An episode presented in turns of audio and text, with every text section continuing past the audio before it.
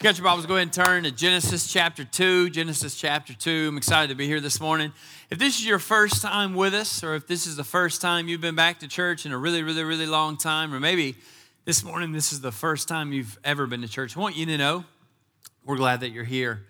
We want to be a community, a space where you can belong before you believe. And so we acknowledge that everyone in this room, whether you were born in church or whether you come in and you don't even know if you believe in God, we acknowledge this morning that we're all on a spiritual journey.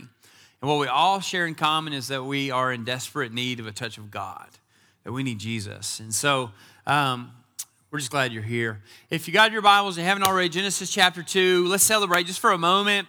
Awaken. We've been doing praying and fasting for 30 days. We're at the halfway mark. Come on, get it up. 15 days.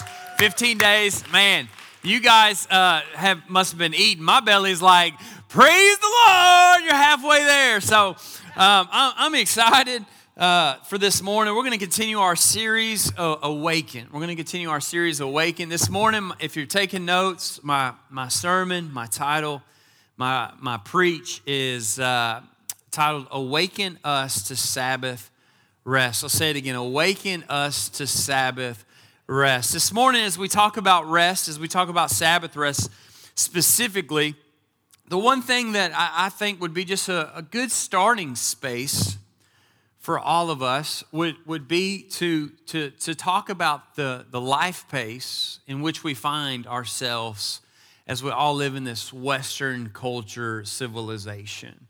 You see, the reality is, you talk about the pace of the world that we live in, it's very busy. I would even argue that one thing that we as Americans do really well together is that we worship the God of busyness.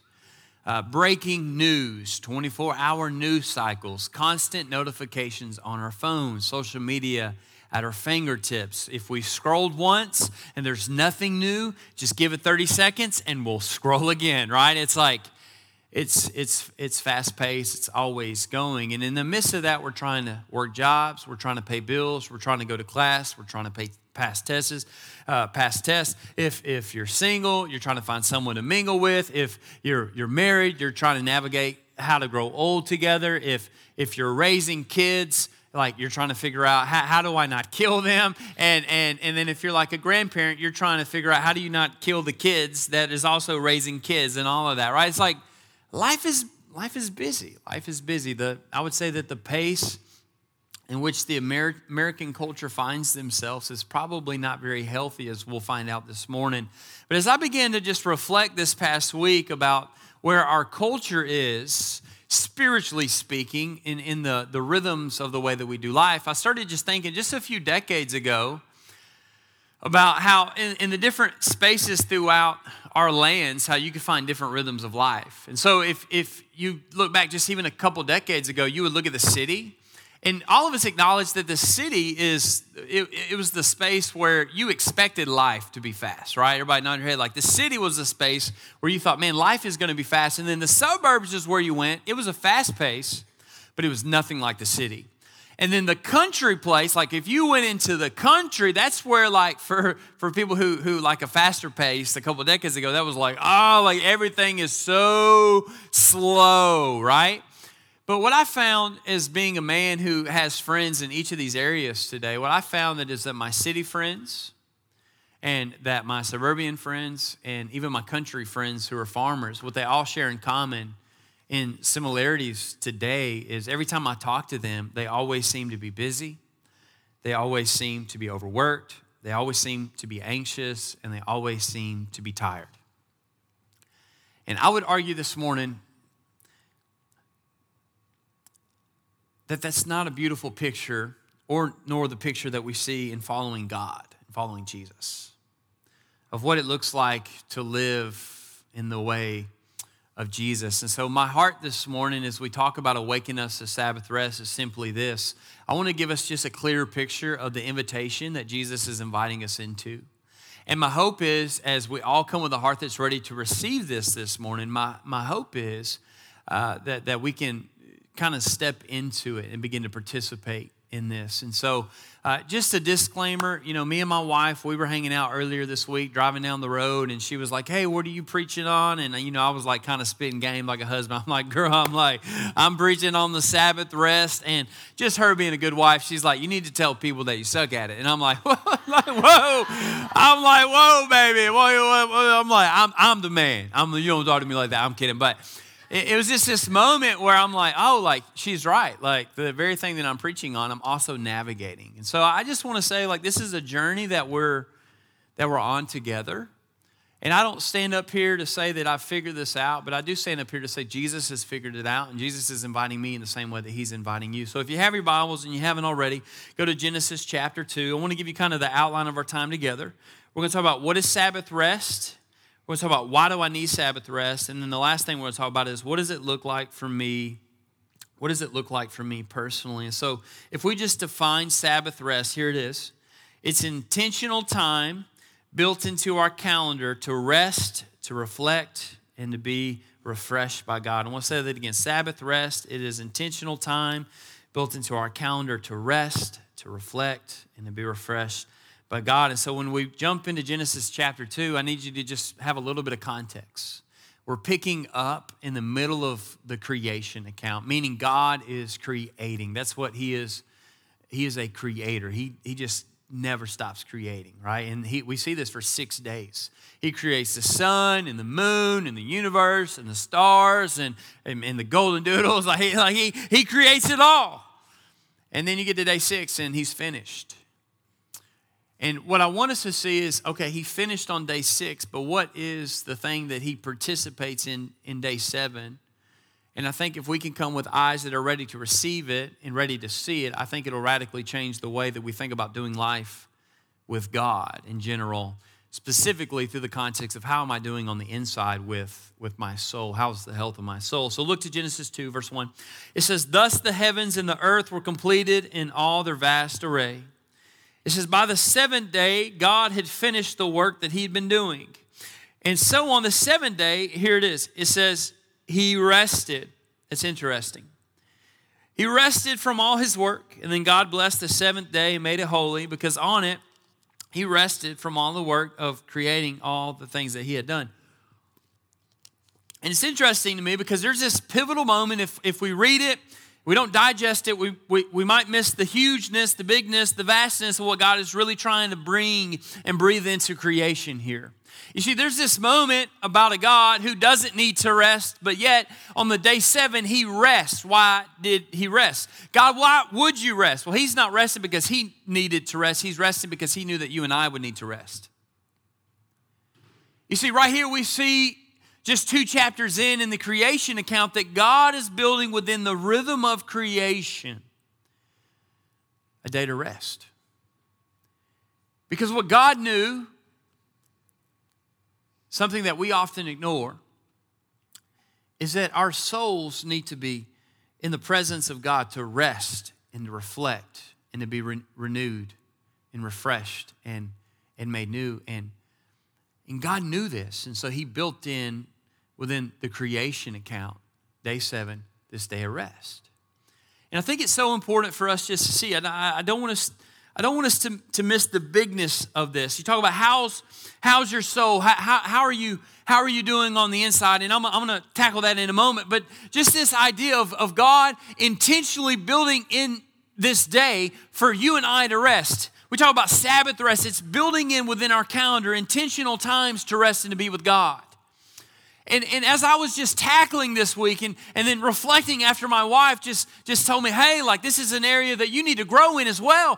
When I began to look inward and I began to go, what are the things that in my calendar that I can strip away so that I can step into so that in the presence of God, my soul can be refreshed and made new and I can find that rest that my soul is longing for. You know, if I asked you this morning, if I just gave you an index card and a pen and I said, hey, give me one word about how you're doing on the inside, what would that word be? What would that word be? Maybe I've asked that question before. I don't know. You know, I preach a lot of sermons. You start preaching the same ones. But what would your word be?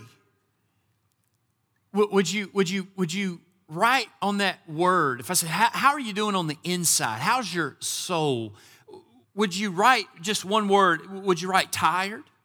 Would you write stressed? Would you write busy? Would you write overworked? What would you write? Or would you pull from words that are like refresh? I feel rested. I feel good. I feel like what's going on in here this morning. And the reason I wanted to kind of start off in this space is because I wanted to give us the opportunity to have an honest conversation with our own heart, and then to begin to navigate from there the rest of the sermon, going, okay, so I'm navigating my heart. This is where I'm at. And then to begin to receive from the Word of God. It's almost as if we're going, hey, what are the broken spaces in my life where I need the power of heaven to come in? Come on, are you guys with me this morning? And so just what would your word be this morning? I would argue that the very thing that's going on in here scripturally points to the idea it all has to do with what's going on out here. Meaning, if I'm living a life where my life rhythms are attached to Sabbath rest remembrance, meaning I'm intentionally building rhythms in my life throughout the week in my calendar to be with God, to rest with God, to hear from God, to talk to God. Scripture says that there's a healthy inside. But I would also point to the idea that if our life rhythms lean more towards Sabbath rest forgetfulness, meaning we aren't intentionally building time to be with God throughout our week outside of a Sunday. We'll get to this later. What ends up happening is our souls, they become anxious and we can't find rest, and we're stressed and we're overworked and we're busy. And it's just so interesting to me when you think about this concept of, am I observing Sabbath rest remembrance? Meaning I'm building rhythms in my life to be with God in my calendar, or Sabbath rest forgetfulness. Now, I want you to know this morning as we navigate this conversation, it's not a conversation of condemnation. That's just the voice of the enemy. This is a conversation of invitation. And I think what I love about God is that He's always inviting us in to go deeper, to go farther, to go to greater depths. And so you think about this idea of what is Sabbath rest. I just want to define it one more time, and then we're going to jump in just to the next part. Sabbath rest is intentional time built into our calendar to rest and to reflect and to be refreshed by God. And so for us to go, hey, that's something that God thought was such a big deal that He would spend an entire day resting when He didn't need to rest. Because He was trying to build in within the rhythm of creation this moment for us to recognize that our soul is longing for this. Do you know that as we live and worship the God of busyness, our soul is in constant protest, saying we need time with God. We need to be refreshed. We need to be like, just think about this, just real practical. This morning, for someone in this room, it was a literal struggle of whether or not you was going to come to church. And that's not, once again, not condemnation. I'm just telling you, this is the battle that was going on. Your flesh was saying, lay in bed, sleep, not a big deal. The spirit inside of you, your soul was literally protesting, saying, no, we need to go. And then you come and then you leave. And every time you leave, you're always glad you came. Why? Because your soul came and it was refreshed and it was made new. Like, there's a battle going on, and the soul is constantly protesting to the very thing that God built in from the very beginning, that we need this rest. So what is Sabbath rest? It's building intentional time throughout the week. Y'all are like, man, I've heard this 8 times. I'm just really trying to get it out. It's building intentional time in our calendar throughout the week to spend time with God. So we talk about what is Sabbath rest. Now I want to talk about why do we need it. Go ahead and turn to Ezekiel chapter 20, we're going to read verses 8 and 13. Ezekiel chapter 20, verses 8 and 13. Here's the big idea of what we're about to read, okay? This is the big idea of what I want you to see. What does it look like when a generation of people go from being on fire for God, like wanting to walk in the ways of the kingdom of God, to beginning to have Sabbath rest forgetfulness? What is the fruit of a generation that doesn't take serious this longing of the soul to be with God? What is the fruit of a generation that says, I'm going to build my own kingdom and not pay attention to what my soul is calling me to.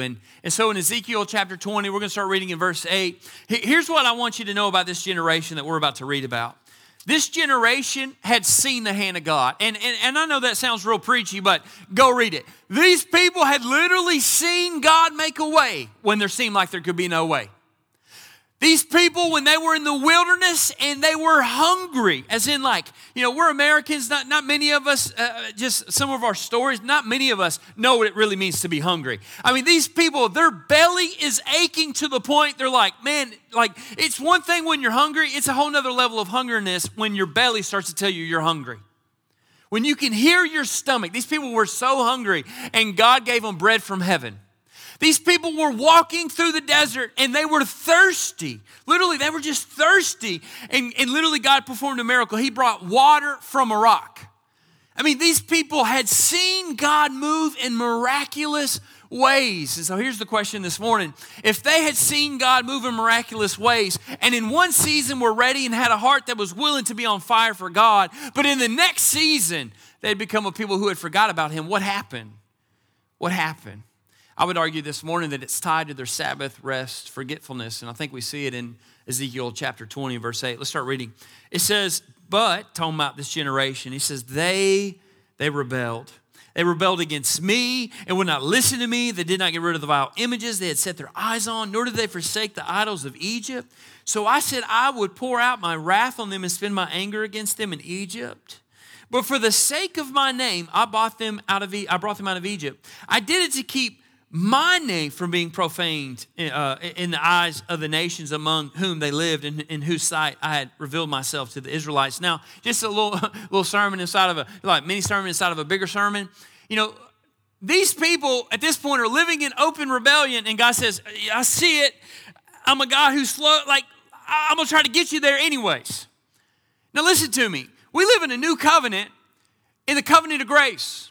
Some of you this morning, you've come in and all throughout worship, you've worshiped your badness, not his goodness. And I'm here to tell you that if you think one bad day of messing up is big enough and you're strong enough to destroy the calling on your life, listen to me, you're not that powerful. God loves you, he sees you, he wants you, and he's going to use you. And just because you had a bad day don't mean that you're no longer invited to the table. Right here we see a generation that's living in open rebellion and God still wanting to move them towards the promise. Man, God is so in love with us. It's crazy. Look at verse 10. He says, therefore I led them out of Egypt, brought them into the wilderness. Verse 11, I gave them my decrees and made known to them my laws by which the person who obeys them will live. Also I gave them my Sabbaths as a sign between us so that they would know that I, the Lord, made them holy. He says in verse 13, yet the people of Israel rebelled against me in the wilderness. They did not follow my decrees, but rejected my laws. And this is where I'll stop, by which the person who obeys them will live. And they utterly desecrated my Sabbaths. I want us just to sit on this idea. This generation went from being a generation that was like, hey, I'm ready to be on fire for the kingdom. God, take me where you want me to go, to being a generation that was literally living in rebellion and had forgotten about God. And so we have to ask the question, what happened? Well, here's what happens. This is just what you see scripturally. When we begin to forget about the Sabbath, and what I mean, I just want to be really clear. I'm not talking about Old Testament. I'm not preaching Old Testament. I'm not preaching legalism. We've got to observe the Sabbath. We have a relationship with Jesus. We have access to Jesus all the time, all day, every day, okay? I'm preaching New Covenant, but there's Old Covenant principles that carry over to New Covenant. Now, some of you are like, I'm lost. That's okay. You don't really need to learn that. Some of you are like, oh, I needed to understand because whatever. So don't get caught up in all that. Just forget about taking off the podcast. I'm kidding. But anyways, back to what I was saying. So the Sabbath, there's this moment of Sabbath rest and they begin to ignore it. You know what happens? Because they begin to ignore building time in their calendar intentionally to be with God, they become the generation that starts dealing with spiritual complacency. And listen to me, when you become spiritually complacent, if you don't deal with it, that spiritual complacency will lead to spiritually you being bankrupt. And if you don't take care of being bankrupt, going to the God who has paid it, because it's all free, because he died on the cross, you will go from spiritual complacency to spiritual bankruptcy, and then spiritual bankruptcy to spiritually broken. And God is saying in all of that, I have so much more for you than to live and be spiritually bankrupt and to be spiritually complacent and to get to a point where your life, you feel spiritually broken. I mean, we're talking about a generation right here. You have to ask yourself, what happened? You know, if you like to take notes, please write this down. The story of the Bible is more often than not about a group of people who have forgotten about God. But the story of the Bible is also about a God that never forgets his people. You know, we try to treat, you know, some of us, we grew up going to VBS, and so we think that all the people in the Bible are biblical heroes. I'm going to let you know, I don't know one in the Bible that could probably get a job at your local church. That's real. That's real. Oh, you committed murder? No way, no way. Adultery? No, too dirty. I'm serious. And we read it like it's some biblical scrapbook. And the reality is there's people who in one season are going, God, you're amazing, use me up. And then in the next season, they're over here living and building their own kingdom. And you're going, how in the world did that happen? How do you go from being on fire to another moment you're running in the opposite direction of the kingdom? I would argue this morning it has everything to do with whether or not you are building within the rhythm of your life moments to be with God. You talk about what is Sabbath rest and why do I need it? Well, our soul longs for it. You know, there's this event, if you are a young adult, college age, you got to go to this. It's amazing. It's worth every dollar. But there's this event called Passion, okay? It's an event in Atlanta where over like 90,000 young Christians gather together, and they worship, and they sing about Jesus, and the Word of God's proclaimed, and people's lives are radically changed. It's amazing. But there was this moment where I was at Passion one year, and the Spirit of God grabbed a hold of my heart in a way that it never had before. I was really convicted. But in order to understand that moment, you have to understand what happened the year before. So I'm at Passion, and, you know, I'm there, and I'm ready to encounter God, and there's a new song that was introduced. It's an old song. Even as I say it, you go, I remember that. It's a song called God's Great Dance Floor. It's a song by Chris Tomlin. Well, he's just a Christian artist.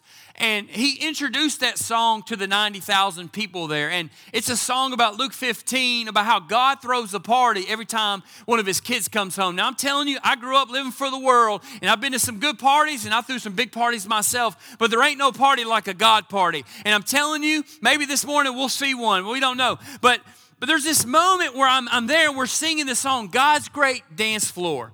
And we sing it for 3 days straight. And the last time we sing it, and I'm not talking figuratively, I'm talking literally. 90,000 people, we were losing our mind. Now, I come from a conservative tribe, meaning we don't worship very outwardly. We keep it all inside. And so I'm there, and next thing you know, I'm like, you know, I feel I'm about to be in a boxing match, you know. And then the next thing, I'm like, okay, maybe I'm about to run. And the next thing, you know, I'm just dancing. I'm like, what am I? I'm like, I got more rhythm than this, and I look really super white right now, and I'm just dancing. And I kid you not, 90,000 people are going after the heart of God. And I'm, once again, not figuratively, literally. I looked down at the floor, and the Georgia Dome was literally shaking. I could see the floor shifting back and forth. And I thought, now, here's what you need to know about me. I'm not a thrill seeker. Okay, I'm not a motorcycle guy. Like, it ain't like I'm not against motorcycles. I'm just like, you know, riding dirt bikes, doing anything. Like, roller coasters about as far as I go, but the whole time I'm praying in tongues, like, Lord, you know, like, Lord, save me. I'm just telling you, it's just one of those things. I'm not a thrill seeker. We were in San Francisco 2 weeks ago. We was going up the side of the mountain. I'm going 5 miles an hour. Talking about, hold on, baby, hold on. Like, I'm not a thrill seeker. So I'm sitting in there and the ground shaking, and I'm like, this is it. I'm about to die in the middle of worship. This building's about to collapse. You know, I thought in that moment, I'm like, man, if you're going to go, worship's probably the way to go. If you die worshiping, you might get a front row seat in heaven. That's VIP. But I'm telling you, that was a moment in my life, man, where God just said, he grabbed a hold of my heart.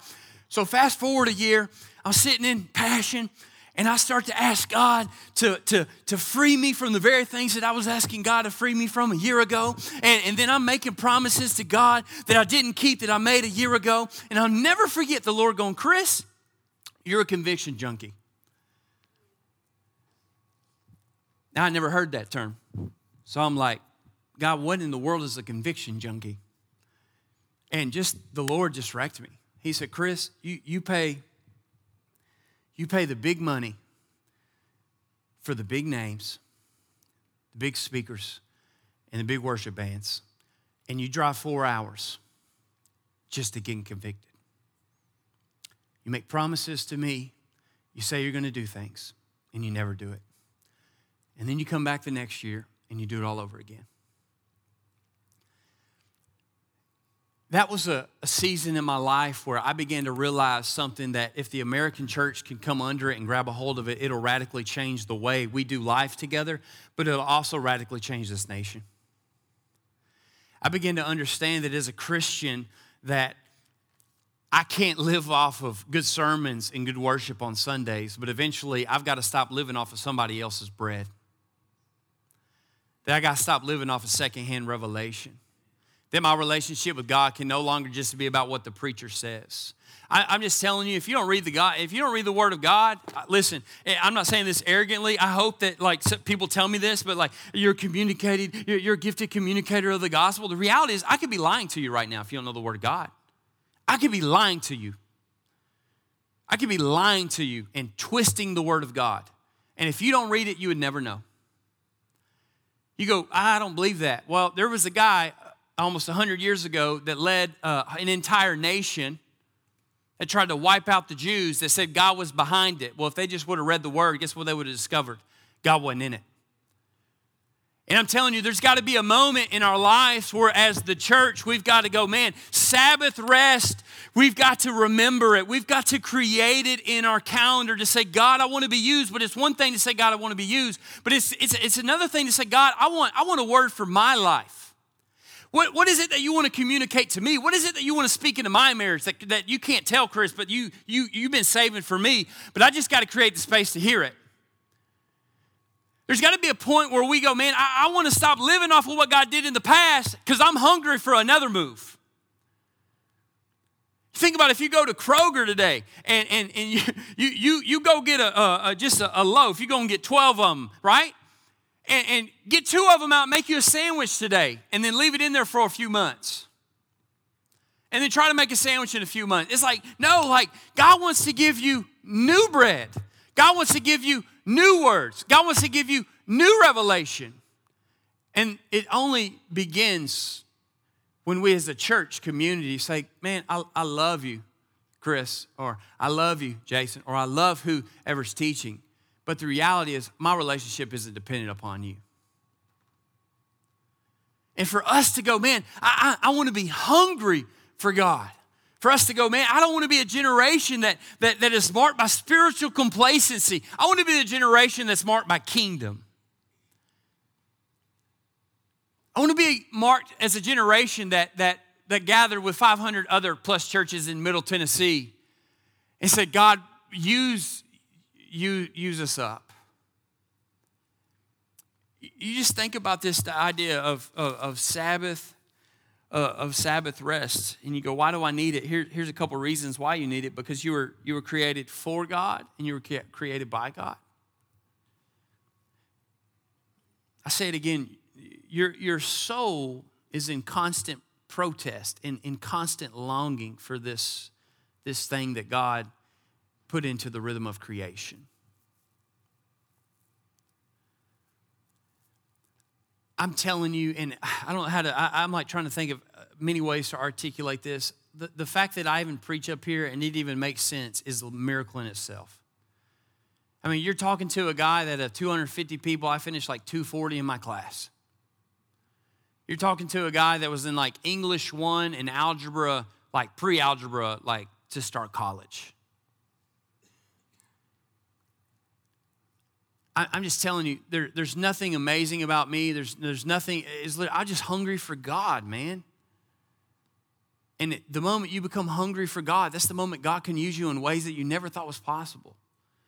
When I was 18 and I was dope dealing, but yet I still loved Jesus, I never would have thought that God would use me in the ways that He has. Now, that doesn't mean that God wants all of us in this room to be preachers, but I tell you what He wants to do. He wants to use every single person in this room to increase the population of heaven.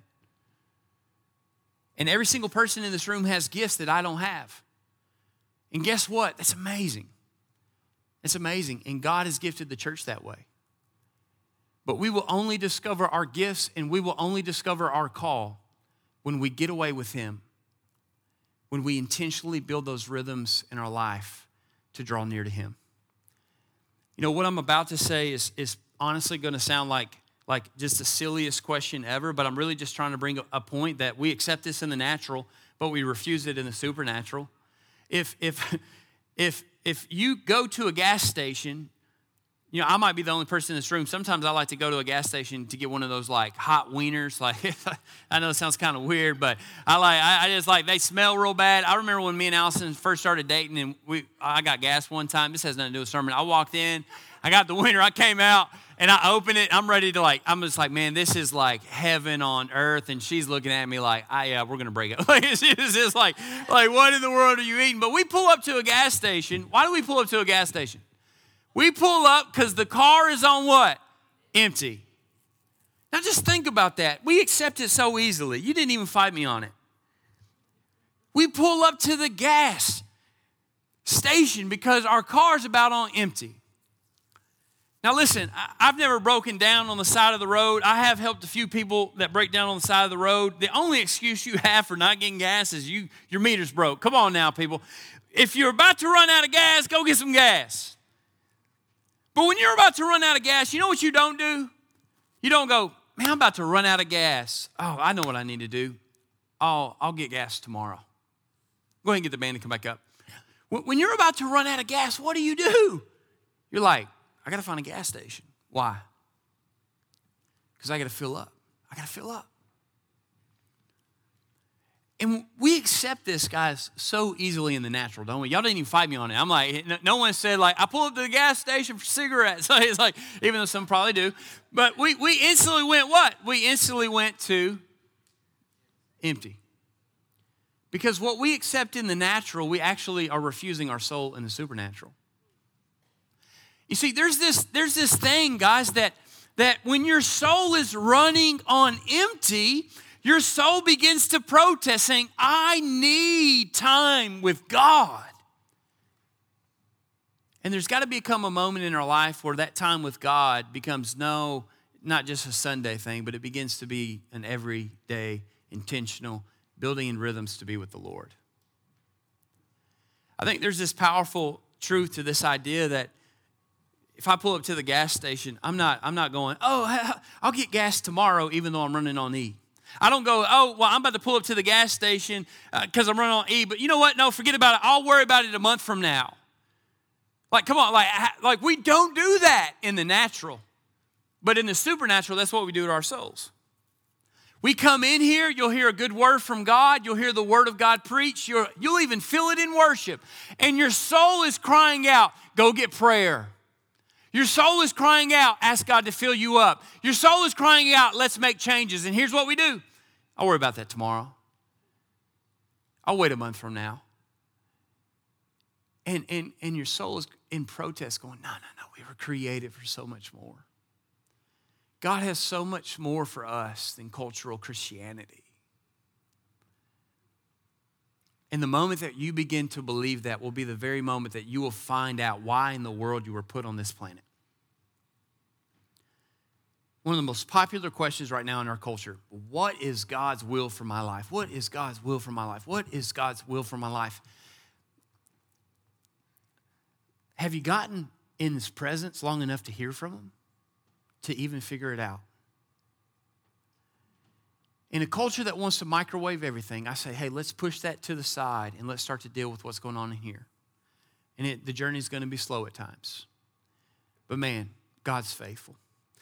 My last point, and it's not really a point, it's what does it look like for us to participate in this together? What does it look like for us to begin to participate in Sabbath rest throughout our calendar? And here's the deal.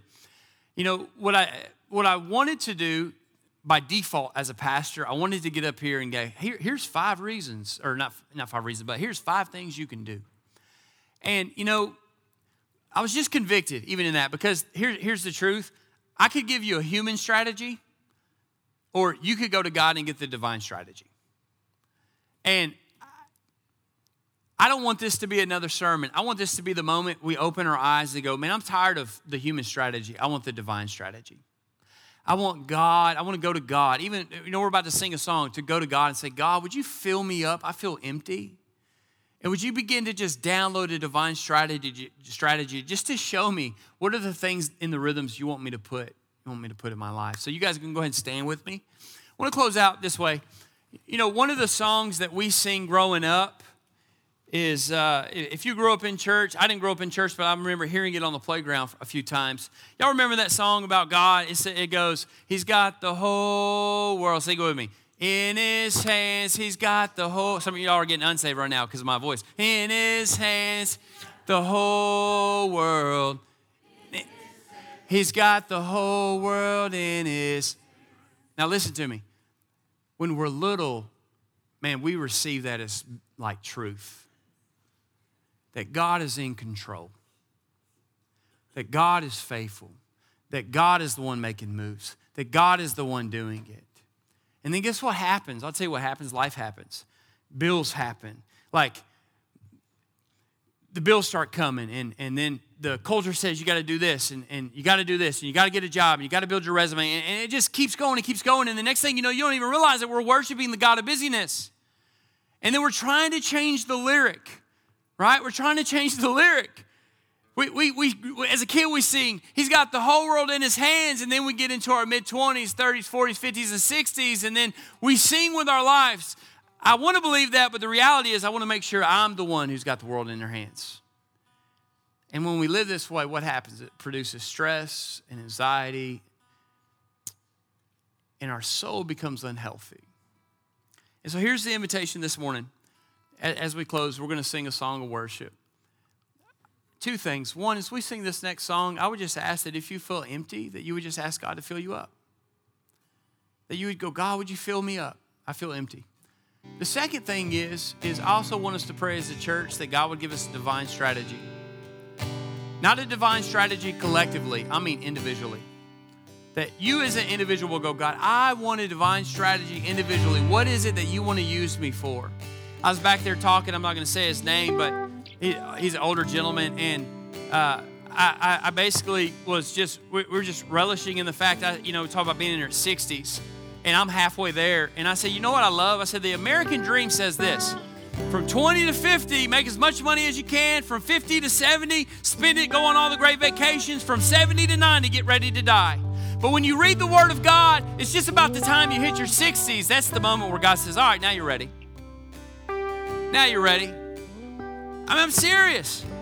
And so I don't care what age you are this morning. Come with a posture that says, God, what is it that you want to do with my life? It's first going to start by us saying, God, would you fill me up? Second, it's going to end with us going, God, would you give us the divine strategy? So with just hands lifted to heaven, I'm going to pray for us. God, would you just move over this next song? Lord, you're amazing and we love you. God, I thank you so much for your word. I thank you, God, that you just call us out of spiritual complacency, God, that you call us out of our spiritual brokenness, God. I was just thinking earlier this morning, Lord, that even when the whole world is pointing a finger at us, that you're the God that jumps in the circle with us and wraps your arms around us, even when everyone wants to accuse us, even when everyone wants to be a referee and tell us all the places that we messed up in our life, that you're the God that says, I got you. You're the God that calls the gold out of our hearts. You're the God that calls us into deeper, into better. You're the God that casts vision for our life, Lord. So we celebrate you, God, that you're already in the future, the Alpha and the Omega, fighting and making a way when right now in our lives, for some of us, it feels like there is no way. We love you, Jesus, and we worship you. It's in Christ's name we pray. Amen.